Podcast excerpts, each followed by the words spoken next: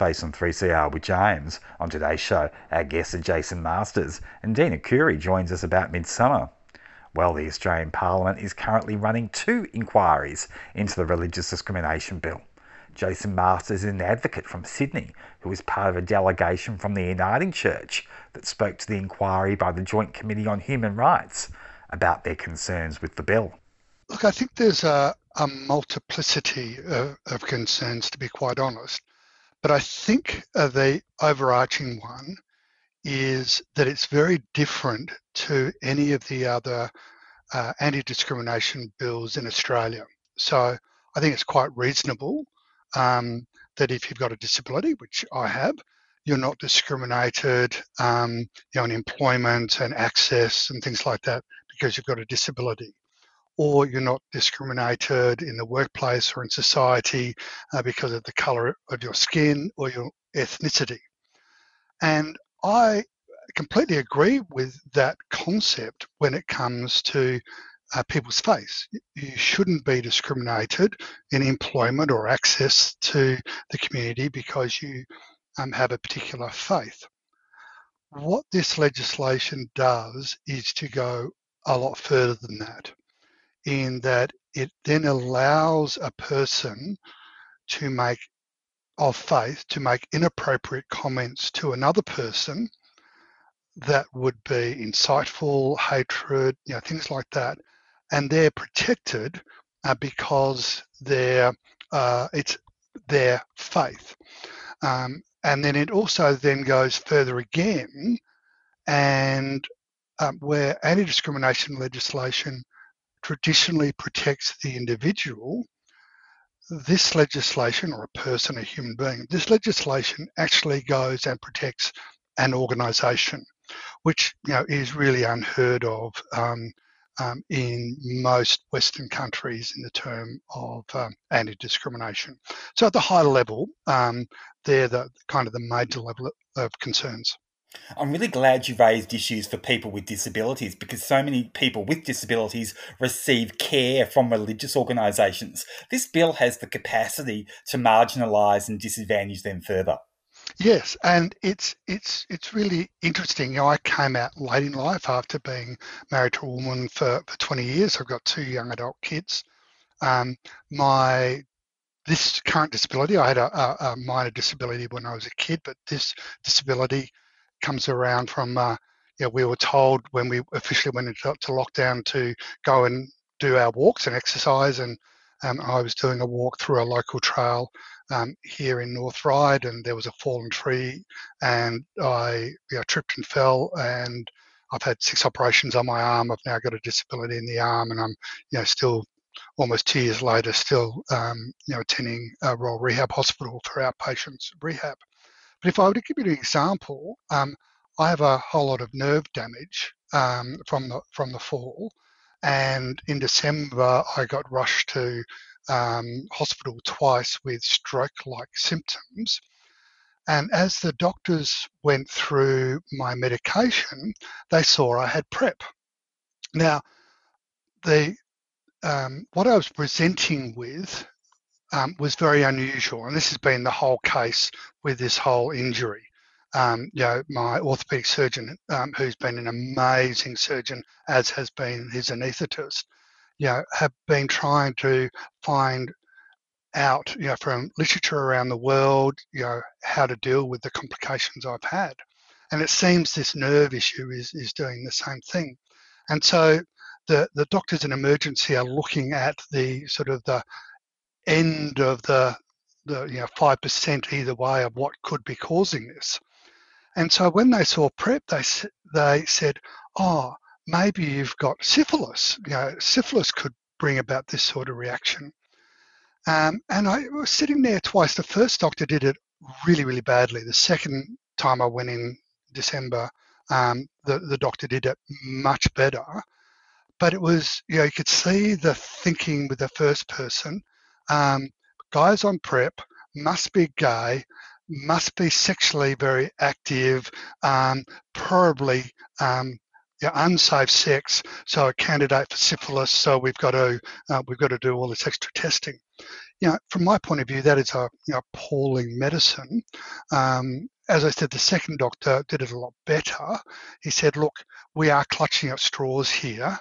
Um, one cause might be syphilis. We've already taken some blood. Let's just exclude it." And I thought, yeah, that's a that's a really nice way of doing it. So that was in a you know in a one of our top public hospitals here in Sydney. That's what happened to me in December. Um, I hate to think what would happen if I was in a religious public hospital. 3CR. You spoke at the government's inquiry into the religious discrimination bill uh, as part of a delegation from the Uniting Church. Uh, what was that experience like?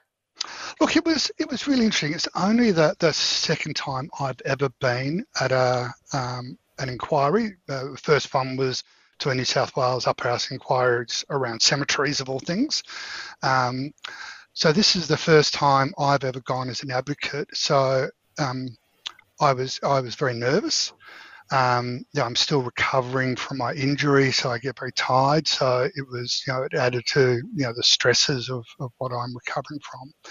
I think the good thing for me, and I had some feedback from some of my colleagues. So I was there representing Uniting Network uh, Australia, uh, which is the LGBTIQ plus network within the Uniting Church that sort of advocates for for rights within and outside of the Uniting Church um, and we were with the um, Uniting Church Assembly.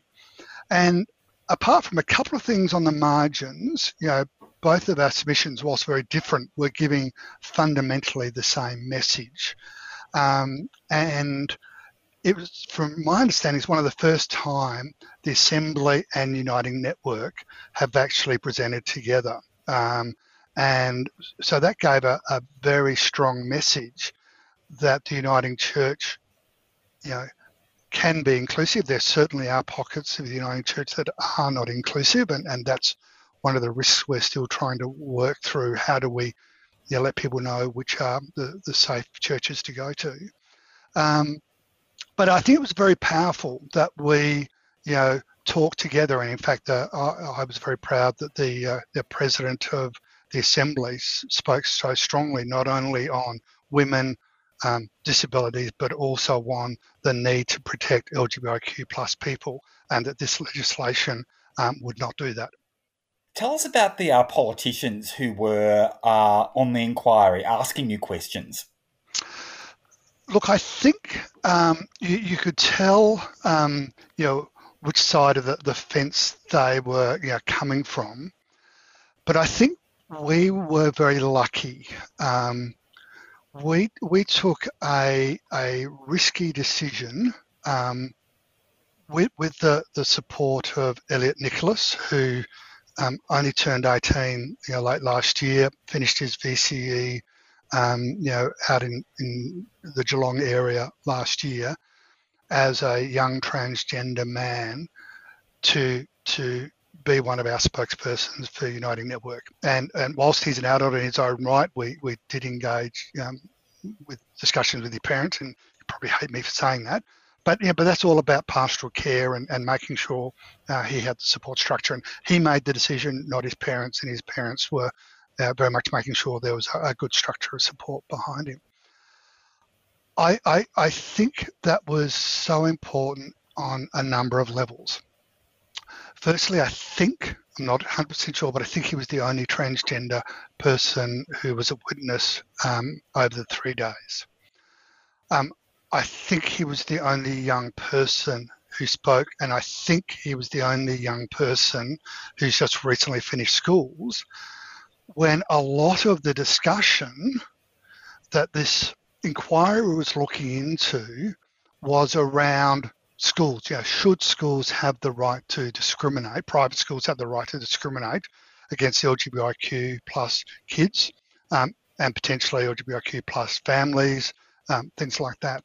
And and so that's always a thing that frustrates me with these sort of inquiries, is the people who are the most affected are often the ones who aren't involved in the conversation.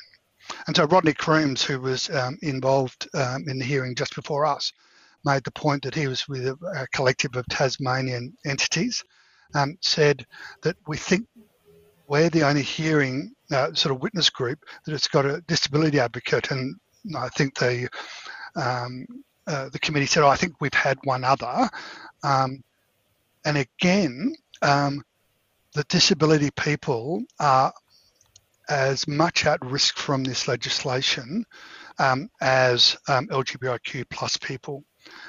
and yet, if you look at all the witnesses, predominantly, if they're religious, they're from the highly conservative side, um, predominantly anti-LGBTIQ people, and I would say many of them uh, perhaps aren't as supportive of disabled people as they make out they are.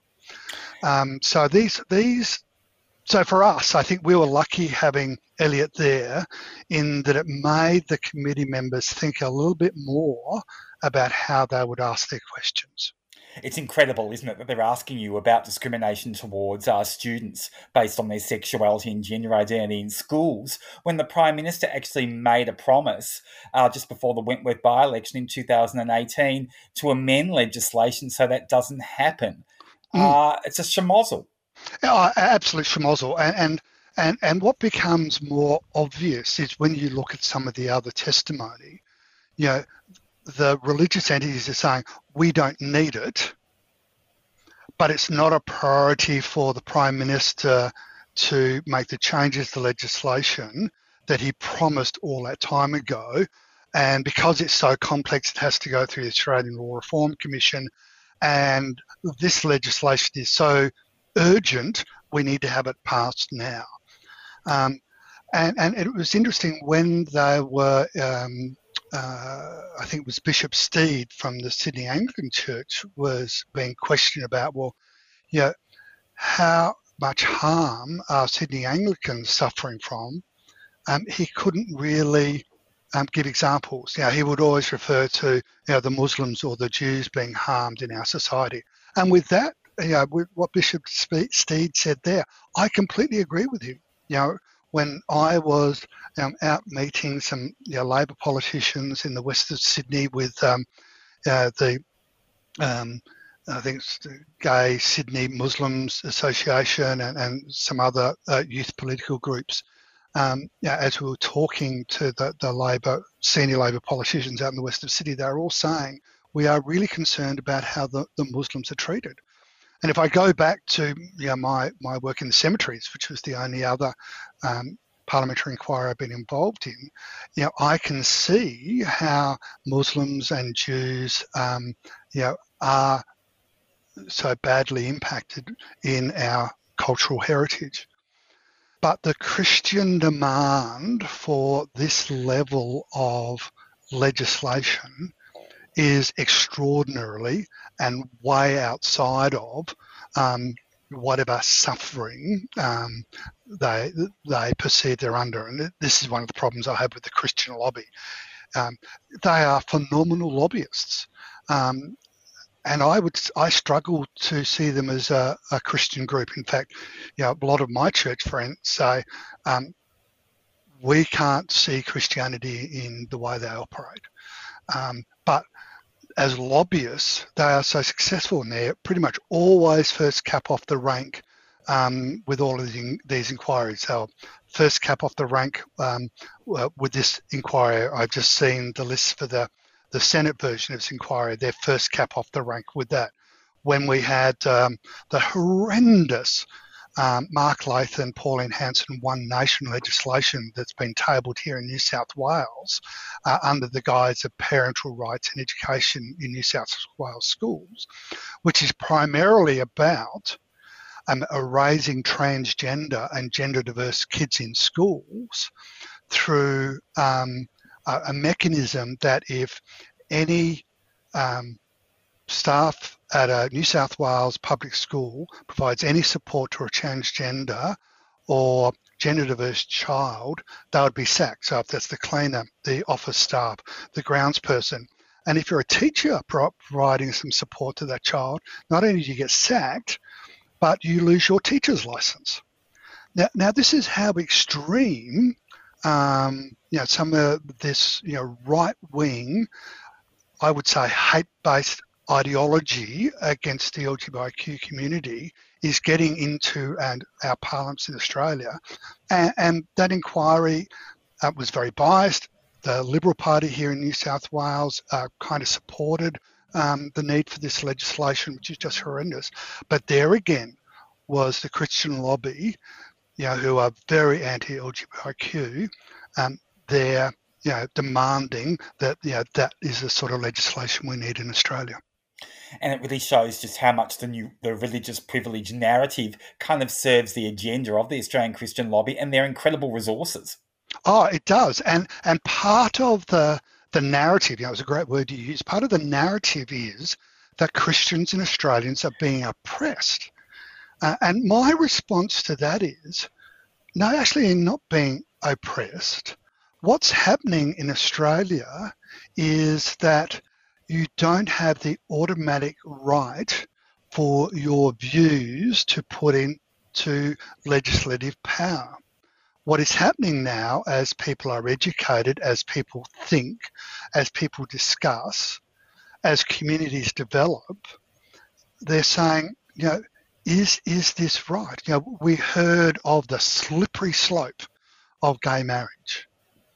Well, the, the slippery slope of gay marriage is the horrendous style of legislation that religious and political right are trying to introduce um, into Australia. Now, again, yeah, if I just go back to Sydney Anglicans, which is the, the epicenter of the conservative Angli- Anglican movement in the world, you know, they're basically behind GAFCON, um, is um, yeah, they, a couple of synods ago, they moved a motion that um, schools in the Anglican schools in New South Wales could not have kind of welcome to country and smoking ceremonies. Now the backlash to that was so horrendous they, they reversed that you know, very quickly.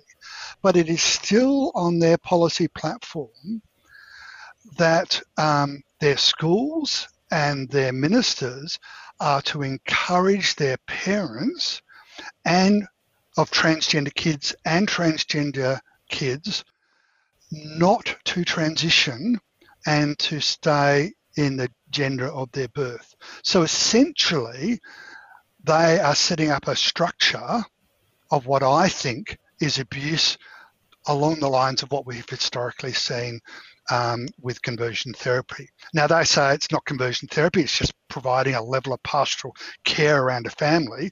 But, you know, that's what they called conversion therapy many years ago. It's interesting. There seems to be a lot of clues being given off by the people pushing this religious discrimination bill that A, it's about, you know, kind of righting the wrongs from their perspective of the marriage equality law, but also putting structures in place that allow conversion practices. Exactly. And that was the, one of the points I raised. So I think a question um, that was was asked, um, and it's interesting. You, you looked at the tactics that were being used by uh, the National Catholic Education Board, by Sydney Anglican, by you know I think it's uh, Freedom for Faith and others, is you know what they decry as the horrors of the Victorian bill that stops discrimination of employment in uh, private schools in Victoria. Um, my point um, that I raised to the committee was um, they're all raising that because um, that's consistent with what they're saying around the other matters.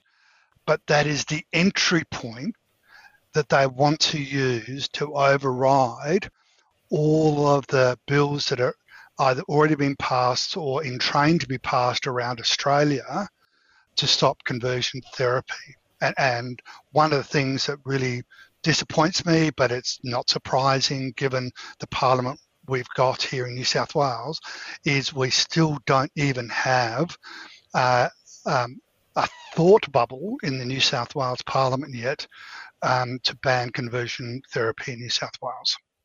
So it sounds like a lot of the push for this religious discrimination bill is coming from, you know, uh, groups and MPs from New South Wales. Would you say that's a fair comment?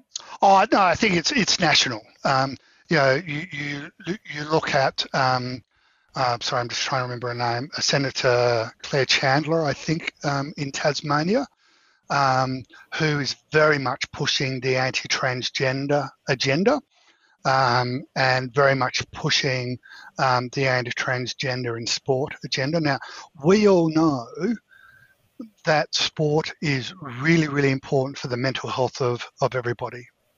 We know that um, mental health in the LGBTQ community is below that of the rest of Australia.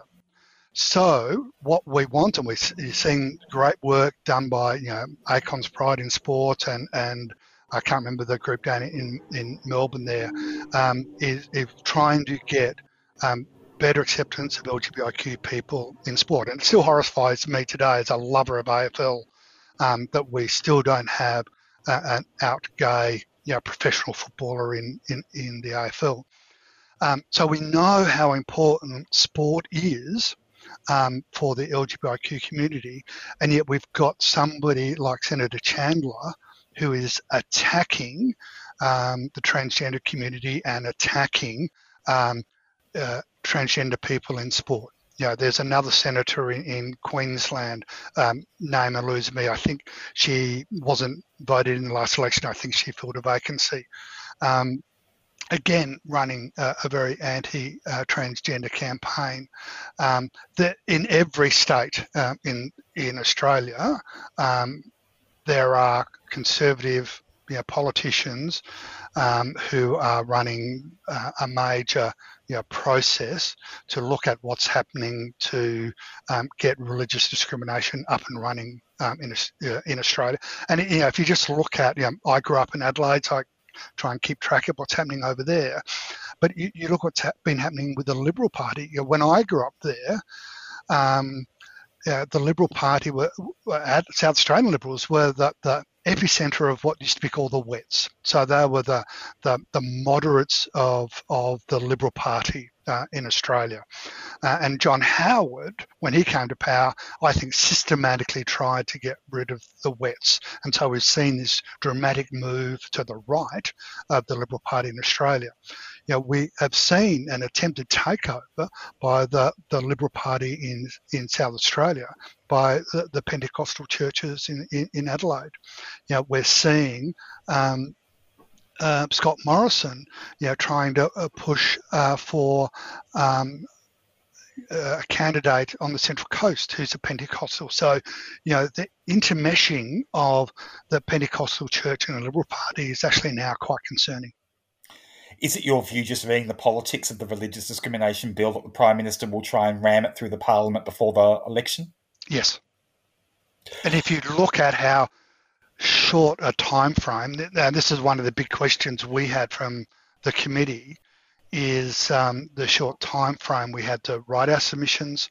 Um, you know, I think I had you know 60 hours notice to you know, attend the hearing. Um, so yeah, he's really trying to, to ram this this in, and yeah, we put in our submission that you know this is one of the greatest threats to social cohesion in Australia. Jason Masters, thank you so much for your insights. Great to chat with you on 3CR. A pleasure.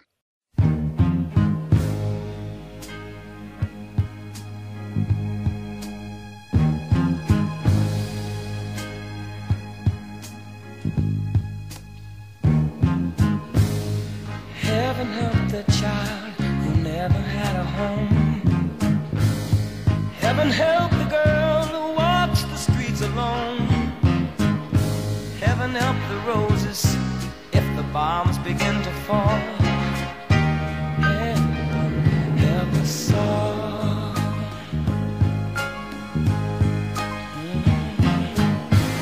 Heaven help the black man if he struggles one more day. Heaven help the white.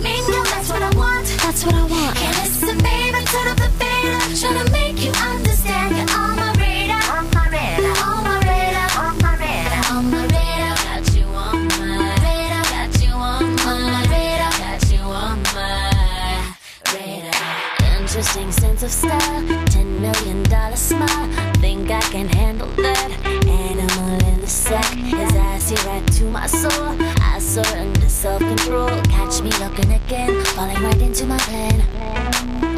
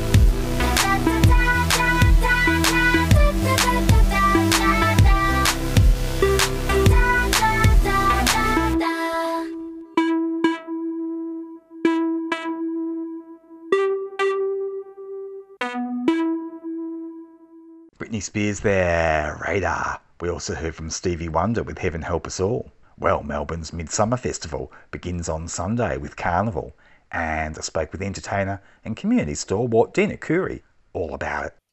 Oh, thank you very much. Yes, Midsumma is here. What a strange time to be having it. It's the normal time, but with the surge, so much is up in the air, but it's powering ahead still. Look, it, it really is. Look, you're absolutely right. Like, how crazy can it be? None of us thought at the end of last year that we'd be rocketing this way again, but it is different to previous years, and it's great that we're able to have the festival back in summer because last year, obviously, it was moved around to different times. So it's great to be able to start our year celebrating Pride, even if it is just a little different. Now, of course, our carnival's on Sunday. It seems like you're everywhere at Carnival this year. What are you up to? Yeah, look, I am. Um, without even realizing it or planning it, it just kind of happens. So part of this has been um, helping out in different bits and pieces. I'm hosting the sports precinct stage uh, during Carnival Day, which is a mixture of different things at the sports precinct. Because obviously they can't do some of the activities they'd normally do, like the wrestlers would do wrestling or we'd do a community tug of war. But with COVID restrictions the way they are, and everyone just trying to keep a little safer, they can't do things that same way. So throughout the day on the sports precinct stage, I'm going to be um, hosting and chatting with some great uh, queer athletes, and they're going to be talking about their teams and things that they do, and providing some great entertainment, which is going to be such a hoot. Also, on the main stage, uh, before the big opening ceremony at one o'clock, I'm going to be singing with the Melbourne Rainbow Band, which is uh, really exciting. We talked about um, singing at Carnival Day, uh, with this being my 16th year of Midsumma as well. We, I talked with them after doing some events with them last year about singing at Carnival Day. So that rehearsals have gone really well, and we're pretty excited. Also, before the dog show, I'm going to be singing Up a Storm on the Picnic Carnival stage. And then after the dog show, we have Lip Sync Limelight, which has become a bit of a, uh, a, a little beacon in the Midsumma Carnival Day calendar. Really, a few years ago, uh, we Midsumma just went, hey, what if we did a little bit of an open drag competition for anyone who wanted to come and enter? And we did it. And it's now become a great way to cap off the end of Carnival Day before Tea Dance starts over at the picnic stage, where everyone can get up and register a spot, whether you're in full drag or not. Last year we had uh, some great entertainers just just wrap themselves in their asexual flags and come up and do a number and it was really wonderful. And it's great because everyone's there to cheer them on. And and look yeah it's a little bit crazy when you think about it. I'm jumping from stage to stage all carnival day but i wouldn't have it any other way Well, it's how you thrive. It's almost like you've become the mascot of Carnival over the last few years. oh, look, I think it, I think it's just that little community darling tick thing where you know if, if people reach out and go, "Hey, want to do this? Yeah, sure, why not? Hey, want to do this? Yeah, sure. How can I help?" And and it's just kind of grown and evolved for me. I think that's that's kind of how I look at it. It's not you know, and and it's look, it's it's an exciting day. I know a lot of people are thinking, oh, it's going to be 35 degrees. Oh, we have to wear masks while moving around oh, what does this mean with Omicron and everything? And, and everyone's a little anxious about it all. But what's really wonderful is we've got these three stages spaced out throughout the gardens. There's um, a great community space that's happening with lots of different businesses and and queer community groups and all of that. And it's just, I just encourage everyone, if you're feeling safe and welcome to, to come and dip your toe back into Midsumma and into Pride. Because for me, Carnival Day, look, I would, I love it you know, jumping around doing a million things. That's how, how I like to roll during my Pride season and Carnival Day, especially because you get to see everyone, you get to experience Pride. And, and you know what? After the start of this year, when none of us expected this, oh, I need it. I need it so much. So I, I encourage everyone to come and just be a part of the Pride that exists if you feel safe to be able to do so. Yeah, it's that real balancing act. People really want it. They really need it. They really need those community connections face to face. But there is that fear because of the surge, isn't there? Well, it's not. It's not even just about a surge. Look, I think we're in a very different space to the space that we've been in previously when it comes to the pandemic and and the way we're living through it in the current time. It does feel like we're definitely over a certain hurdle that we haven't been in in the past two years, which I think is really wonderful. But I think what a lot of people forget is it's not just about a surge or it's not just about, oh, having to have a few days off from work, but we are a part of a community with many different people who are immunocompromised, different ages, live in different abilities and spaces. And, and pride is just as important to them. And I know many people who have just said, you know, I'm not, I'm, I'm older, I'm not putting myself at that kind of risk, so I'm not going to come, and are just looking forward to seeing everyone's photos and sharing in the joy of the day. I, I think it's more than just a fear of a surge. You know, we just need to now look at the broader community and what we're, who we're leaving behind in as we move forward with the way in which we are with the pandemic. But that's why I encourage everybody who's coming on Sunday, share the love, share the pride, share videos, share pictures, because not everyone's going to be, feel safe or comfortable to be able to be a part of it. We've had, look, I mean, the reality of, of where we've started with all of this for the year has meant, you know, I've had to postpone some events to later in the year. Many people have had to do so. It's not, it's amazing how many people have just gone, oh, well, doesn't, you know, the change in restrictions just affect, you know, dance parties? But it's not the case. You know, it, it changes things for artists all over the place.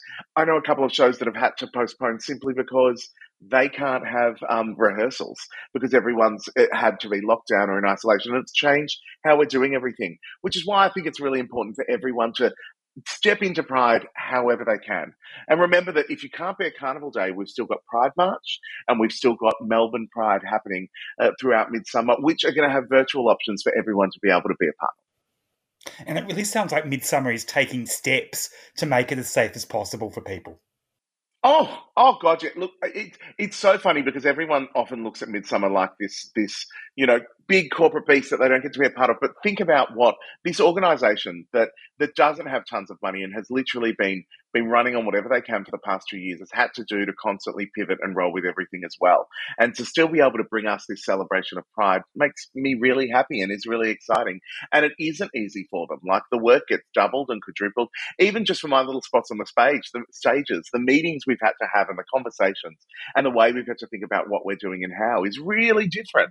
Like this week I've been sharing, you know, Chandelier has become a song that I sing often. And at Carnival Day, the first time I ever did it was with a friend and who just got up and danced and jumped around like crazy while I was singing the song. And it became this beautiful moment for us all to enjoy. And now we've had to think about, well, this year we've got to change things a little differently. What does it mean for people's access and abilities and how many people are going to be in a space at a time? And it's just for a way for us all to think smarter and not harder, but also be able to make the most out of our Pride season. So, of all the things you're doing at Carnival, what's your favourite? I, oh, I, I, I, don't know, to be honest. And I think the reason why is because every, I mean, I'm jumping around from stage to stage, but every stage is going to be different. On one, I get to be a part of the sporting community and the inclusion that comes with that, which is very close to my heart. Um, I'm not the most fittest and sportiest of person, but the inclusion that those clubs and the spaces that the sport, the movements that we've had with the sporting groups is just huge. On the main stage, I get to sing with the Melbourne Rainbow Band, who are just so wonderful and amazing, and to be a part of uh, you know, a little bit of what they're doing at Carnival makes me really happy. And at the picnic stage, I get to strut my stuff. I get to host a wonderful lip sync event. And the beauty of that stage is it's another way to connect with community in a different way. Years ago, the picnic stage and the main stage used to be like no one wanted to be on the picnic stage. I remember the first time I was ever on it. You know, I, it was uh, I was singing love songs and dedications and handing out carnations to people as they would request a song and then I would sing it. The picnic stage was something very different, and over the years that's really changed. And now both stages are great spaces to highlight such inclusion, such diversity, and such a mix of what's coming to Midsumma this year. We've got comedians, we've got, you know, drag performances, we've got singers, we've got so much, we've got cabaret. There's tons of it happening on both stages throughout the days, not just DJs and things like that. So it's really wonderful and really exciting, and each one gives you something different. And I reckon the picnic stage is going to go off a little bit because everyone is going to run to get that shade. With it being a 35 degree day, all of the shade that comes through the picnic stage, I think, has made it one of those places that everyone loves to be a part of and just relax with their friends. Tell us more about the dog show. That's always a huge favourite, and I love it. Oh, absolutely. And this year the dog show is hosted by the fabulous Nick Hollis, which is gonna Nick is gonna have such a wonderful time. I love the dog show each and every year. I've never gotten to host it, and one year I'm hoping to be able to because it's so much fun, especially because people just come along with their dogs and sometimes we've had, you know, some human dogs, sometimes we've had some animals, and they get to just strut their stuff, dress up. I've loved, you know, sometimes people do matching outfits with their dogs and things like that. And what's great about the dog show, lip sync limelight, all these things is you can just come on the day and register. If you check out Midsumma's social media and on their website, all the details are there. And the beauty of it is you can come along on the day and you can be at Carnival with your dog. And if you feel like going, yeah, we want to do it, do it. Jump in and be a part of the dog show. You know, it's it's just wonderful to see everyone celebrating the pets and celebrating, you know, a different sides of things. And really, the dog show is just a hoot. I reckon Nick is going to have a blast with that one. Absolutely. Now, of course, Midsumma goes for several weeks. Uh, where else are we going to see you, first of all, throughout the festival? I mean, you can't be resting on your laurels. Well, I'll, I'll who has time to rest? To be honest, I'm jumping around like crazy. Um, the day after Carnival, in fact, you'll uh, be seeing something a little bit exciting at the Australian Open uh, by me and some other uh, drag performers, which is a little bit exciting. Yeah, I'm, I'm, I'm hitting the ground running as I always do. Um, uh, one tip I did want to share with listeners this is a really big one for me uh, that I, I say each and every year. Years ago, with me working for different queer publications, I would go nuts during Midsumma to make sure I tried to highlight everything and everyone as much as possible. And there's a huge amount, huge amount of work that comes into that. What I would stress to everybody is please go to the Midsumma website because there have been some postponements of some events and shows to check out what's on. Um, and also check out the Midsumma Guide as well. And just a top tip I want to throw out there when it comes to looking at other guides or, or, articles that say, here's what you should see, remember everyone's working on basically press releases or little bits of information that they've got. So if you want to get the whole picture of what you can be a part of at Midsumma Festival this year, the trick is to go to the Midsumma website. Go to the point of contact. The reason why I say that is because there are so many wonderful things that everyone just doesn't get to show and share. And they're sharing that on their socials, and the details are all on the website. As for where I'm going to be, I mean, every couple of days it keeps changing. I'm hosting a couple of pool parties a weekend from now, which makes me really excited. The Thorn Harbour Quill Pool Party is back at um, Prahran Aquatic Centre, which I'm very excited for. But what's, I mean, it's kind of crazy over the course of, of the past couple of weeks with everything rolling around and changing. So has what I'm doing. Uh, even, uh, you know, today I'm dealing with a couple of conversations about people trying to get some rainbow story time in some spaces and places. And I'm just trying to help as much as I can and be able to be a part of this Pride season. Look, check out everyone's social media. I've, I've made a huge listing of everywhere I'm going to be on my website, but I really do encourage everybody. It might seem daunting to jump into the website, but it's really not. Go and see what's on because there's so many different things. There's lots of free events. There's the um, Trans Pride concert that's happening at Fed Square that, oh, I just think is going to be so wonderful to think that we, this was meant to be the Trans Pride March that's kept obviously having to change because of the um, pandemic. And that they're able to do that this year and, and highlight lots of wonderful trans artists is really fantastic. But there's honestly so much from sporting activities to, you know, the, the queer history walks. There's great things happening at the hubs from the hair hole on one side of the river to the Pride Centre on another. You've got gasworks. There's so much.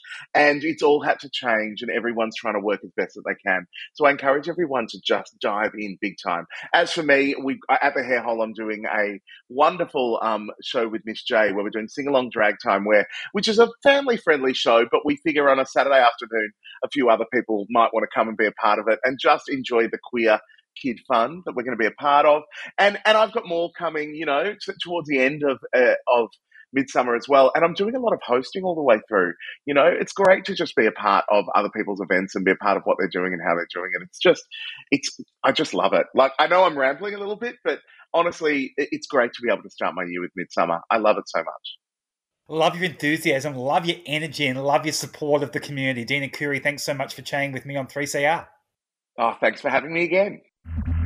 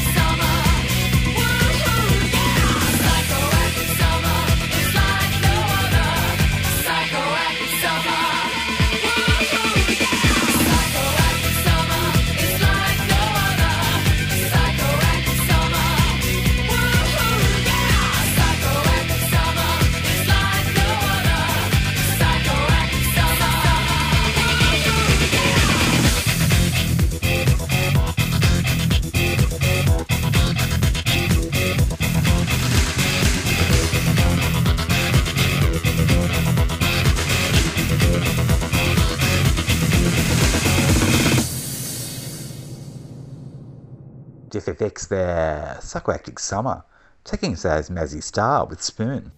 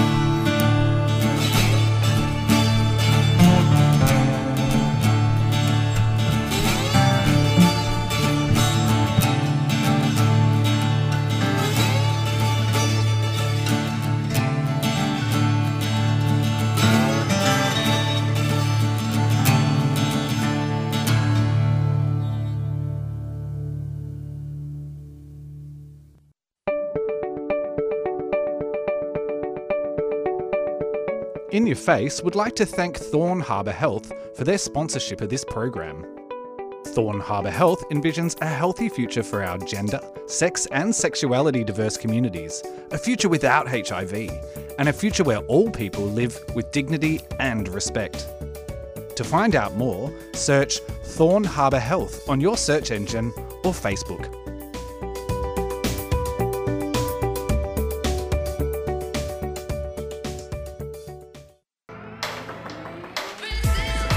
Also allowed to break into your phone if they have a reason to do so. And what we end up with is a surveillance state. What we end up with is multiple government agencies that have legal powers to surveil you when you have not been proven guilty. The underlying tenet of Western law is that you are innocent until proven guilty. What we're moving to is suspicion is enough to take away rights in order to build a case towards guilt. And that's not a legal framework that we agreed to. 3CR, your station in struggle and solidarity. To donate, go to 3cr.org.au.